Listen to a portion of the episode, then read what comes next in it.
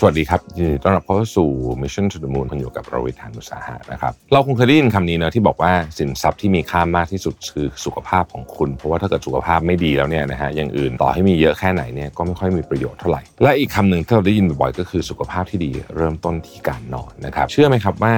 การประสบความสำเร็จของคนเนี่ยเกี่ยวข้องกับการนอนด้วยนะจริงๆเนี่ยมีเคสเยอะมากเลยที่พูดถึงเรื่องนี้แต่ผมจะขอยกตัวอย่างของคนที่ประสบความสำเร็จมากๆเช่น Jeff Bezos นะครับผู้ก่อตั้งอเมซอนนั่นเองเนี่ยเคยให้สัมภาษณ์นะครับบอกว่าสิ่งหนึ่งที่เขาเชื่อว่าส่งผลต่อความสำเร็จของเขาอย่างมาก คือการนอนครบ 8 ชั่วโมงทุกวัน หรืออย่างนักกีฬาชื่อดังอย่าง Roger Federer นะครับก็เคยให้สัมภาษณ์ว่าในระหว่างการซ้อมและช่วงการแข่งที่สำคัญมากๆเนี่ยเขาจะนอนถึงวันละ11-12 ชั่วโมงเลยทีเดียว การนอนหลับที่มีคุณภาพาพเนี่ยเป็นส่วนหนึ่งของการดูแลร่างกาย และจิตใจแบบครบวงจรนะครับไม่ใช่แค่ร่างกายอย่างเดียวเนาะจิตใจก็เกี่ยวข้องกับการนอนเช่นกันนะครับเราย้ำเรื่องนี้มาตลอดในรายการ New You และหลาย ๆ episode ของ Mission to the Moon เช่นเดียวกัน การนอนที่ดีเนี่ยส่งผลต่อประสิทธิภาพการทำงานนะครับเรื่องของอารมณ์แล้วก็การควบคุมการเลือกอาหารด้วยแปลว่าถ้านอนไม่ดีเนี่ยเรามักจะเลือกอาหารที่ไม่ดีด้วยนะฮะอันนี้ก็เคย เล่าเหตุผลกันไปแล้วพอสมควร การนอนที่ไม่ดีหรือการนอนไม่พอเนี่ยจะส่งผลต่ออีกเรื่องหนึ่งคือความเครียด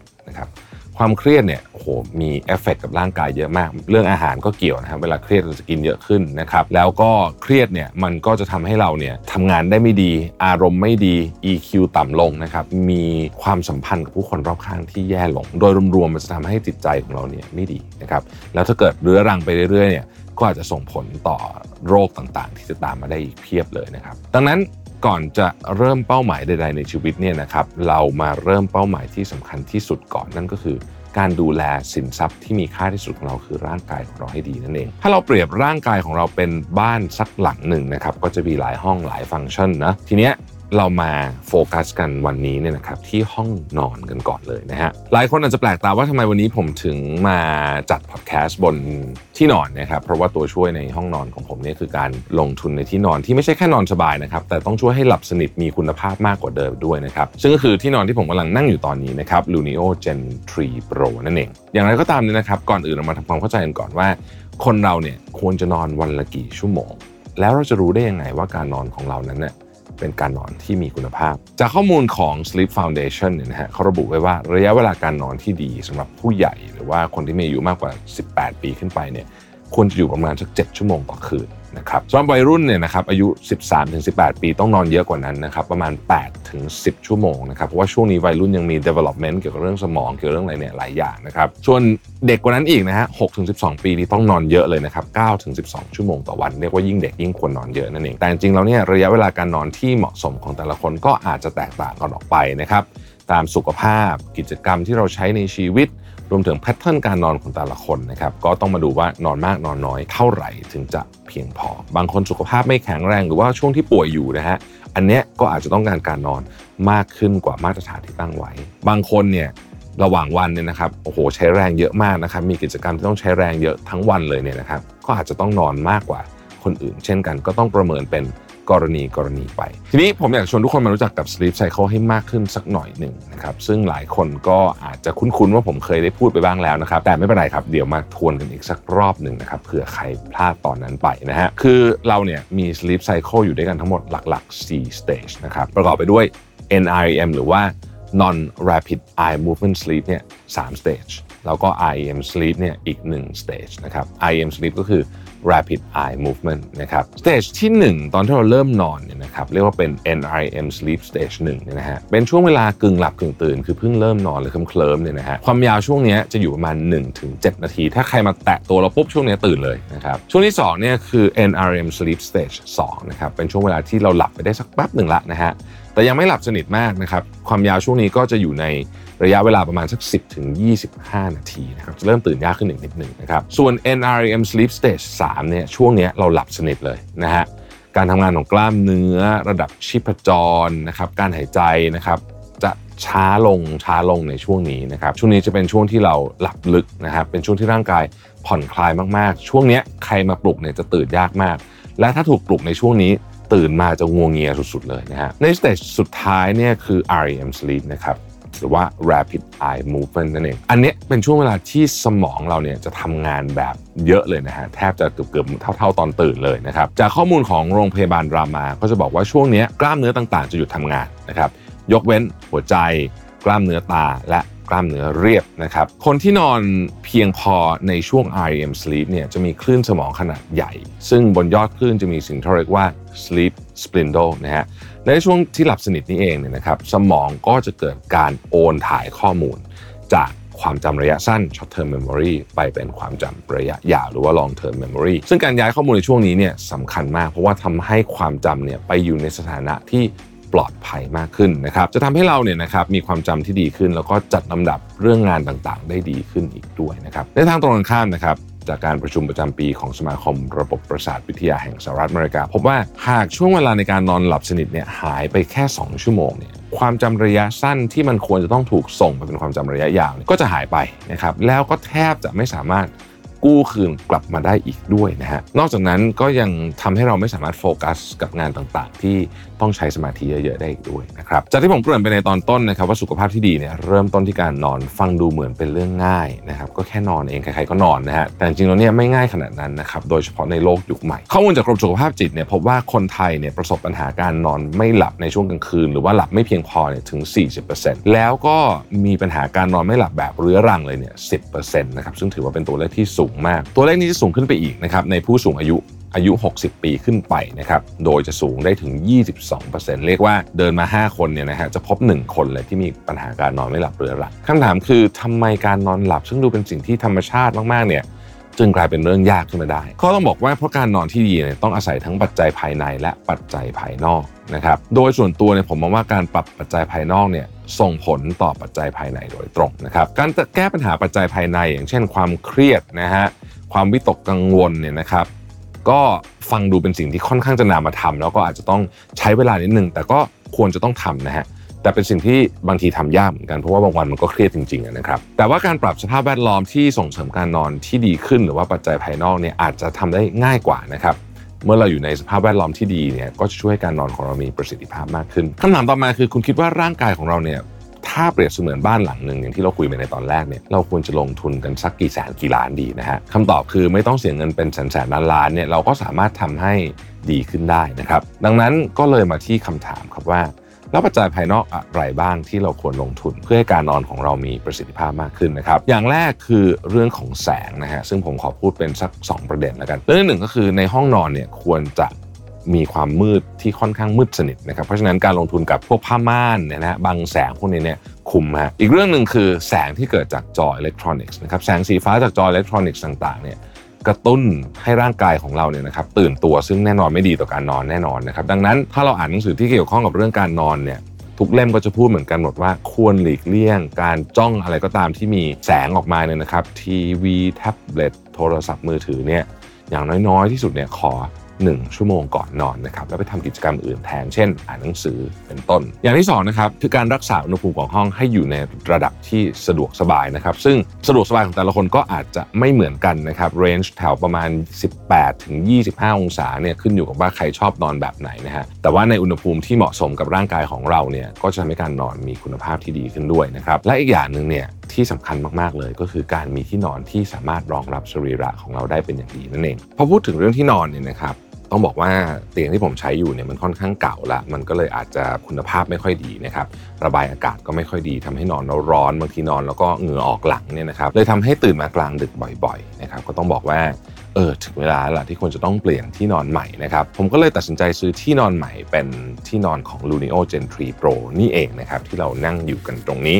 ยังไงเดี๋ยวผมจะรีวิวความรู้สึกหลังจากที่ได้นอนแล้วจริง ๆ ให้ฟังอีกทีหนึ่งนะครับ เพราะก่อนอื่นเนี่ยต้องเล่าก่อนว่าทำไมถึงเลือกใช้ Luno Gen 3 Pro นะครับอย่างที่เล่ามาก่อนหน้านี้นะครับว่าที่นอนที่ดีเนี่ยต้องทำให้คุณไม่ร้อนไม่ว่าจะอยู่ในฤดูอะไรก็ตามนะครับเพราะจริง ๆ แล้วปัญหาที่นอนร้อนเนี่ยไม่ได้เกิดจากสภาพอากาศเพียงอย่างเดียว แต่เป็นเพราะว่าร่างกายของเราเนี่ยปล่อยความร้อนออกมา แล้วมันไปสะสมกับสิ่งที่เรานอนอยู่นั่นก็คือที่นอนของเรานั่นเองนะครับกลายเป็นว่าร่างกายขับความร้อนออก แต่ว่าความร้อนของร่างกายเนี่ยดันไปสะสมอยู่บนที่นอน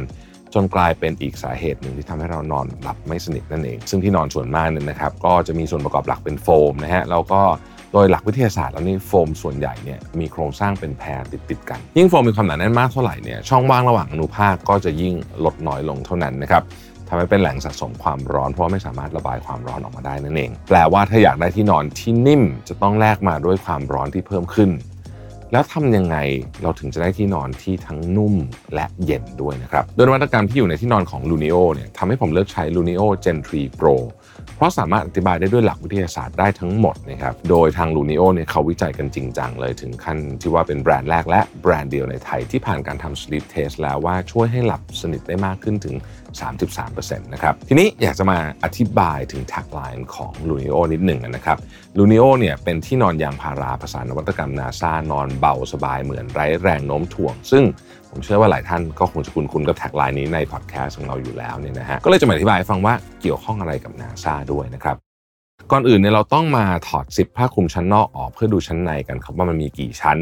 แล้วประกอบไปด้วยอะไรบ้างนะครับ วัสดุแรกเลยที่เราจะเจอก็คือยางพาราธรรมชาติ หรือ Luneo Natural Latex นะครับส่วนนี้จะช่วยรองรับกระดูกสันหลังตามหลักสรีรศาสตร์ให้เหมาะสม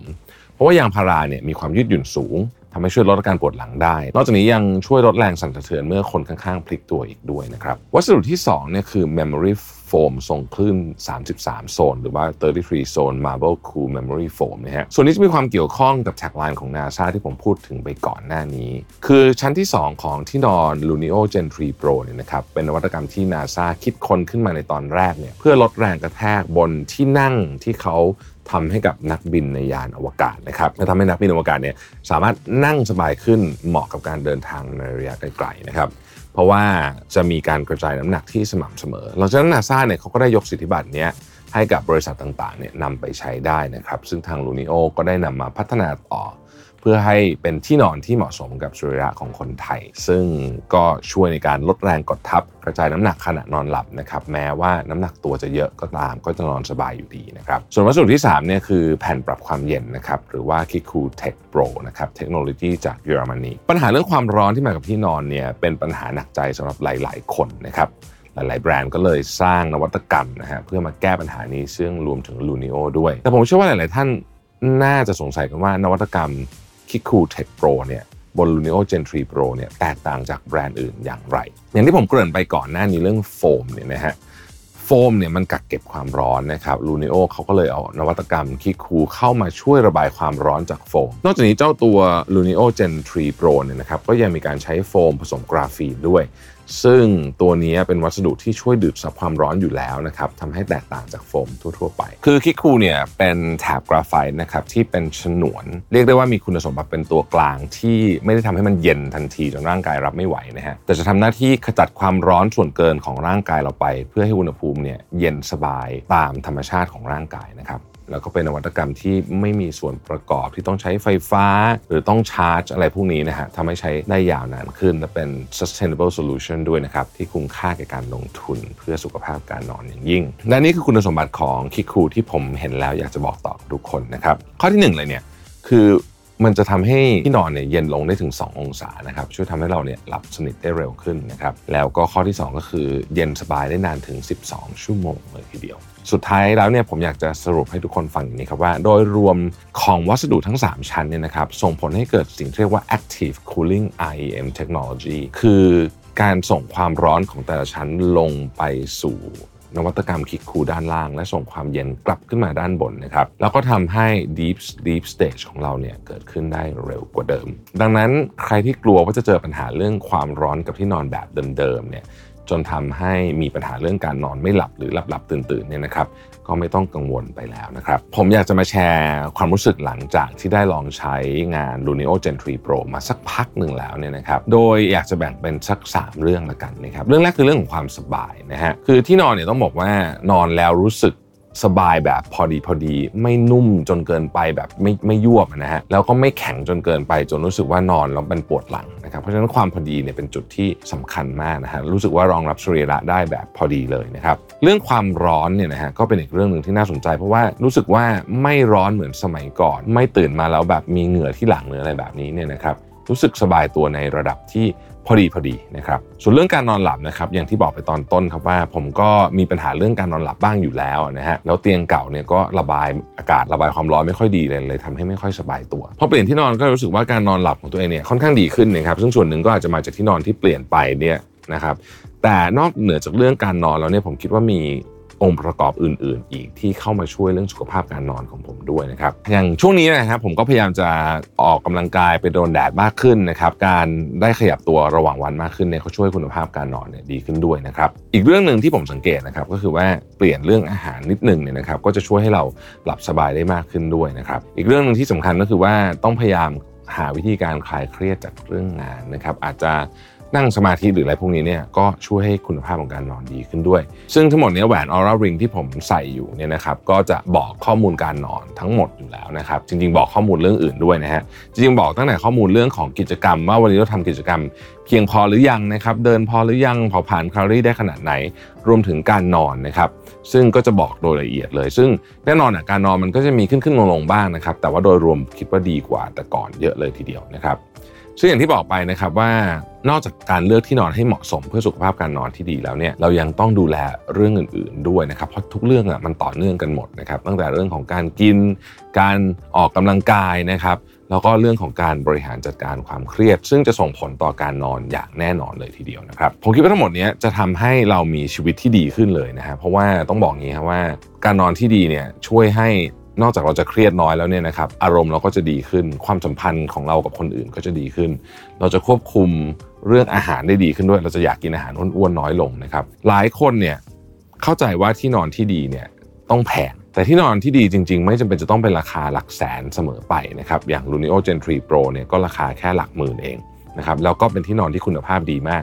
คุ้มค่าต่อการลงทุน พื่อสุขภาพของคุณอย่างมากนะครับเพราะฉะนั้นอย่าลืมกันนะครับว่าที่นอนที่ดีเนี่ยไม่ใช่แค่นอนสบายอย่างเดียวนะครับแต่ต้องช่วยให้หลับสนิทได้มากขึ้นด้วย ถึงจะทำให้เราเนี่ยฟื้นฟูร่างกายได้อย่างเต็มที่นะครับก็จบกันไปแล้วนะครับสำหรับเรื่องของการนอนและที่นอน Lunio Gen 3 Pro ที่นอนไม่ใช่เพียงแค่นอนสบาย แต่ช่วยให้เรานอนหลับได้สนิทมากขึ้นอีกด้วยนะครับผมขอสรุปให้ทุกคนฟังกันอีกครั้งหนึ่งนะครับว่าหลังจากที่ได้ทดลองใช้ Lunio Gen 3 Pro แล้วเนี่ยก็รู้สึกเลยว่าที่นอนหลังนี้ราคาไม่สูงเลยนะครับ เพราะว่าราคาเขาเป็นแค่หลักหมื่นเท่านั้นเอง แต่คุณภาพเนี่ยหลักแสนเลย ถ้าเทียบกับวัสดุที่เราต้องใช้ทุกวันนะฮะแล้ววันนึงก็หลายชั่วโมงมาก ๆเลยนะครับใช้ไปนานๆแล้วเนี่ยผมต้องยกคำที่ลูนิโอเขาเคยบอกไว้มาพูดสักนิดหนึ่งนะครับว่า asset wise asset health นะครับ หรือพูดง่ายๆคือว่าการลงทุนกับสุขภาพเนี่ยมันเป็นการลงทุนที่คุ้มค่า เพราะว่าสุขภาพของเราถ้าเสียไปแล้วเนี่ยไม่สามารถกู้คืนกลับมาได้ภายหลังนะครับเพราะฉะนั้นจงดูแลสุขภาพร่างกายและสุขภาพการนอนในวันนี้ของคุณให้ดีที่สุดนะครับสำหรับวันนี้ผมต้องขอตัวลาไปก่อนแล้วพบกันใหม่ใน EP หน้านะครับ สวัสดีครับ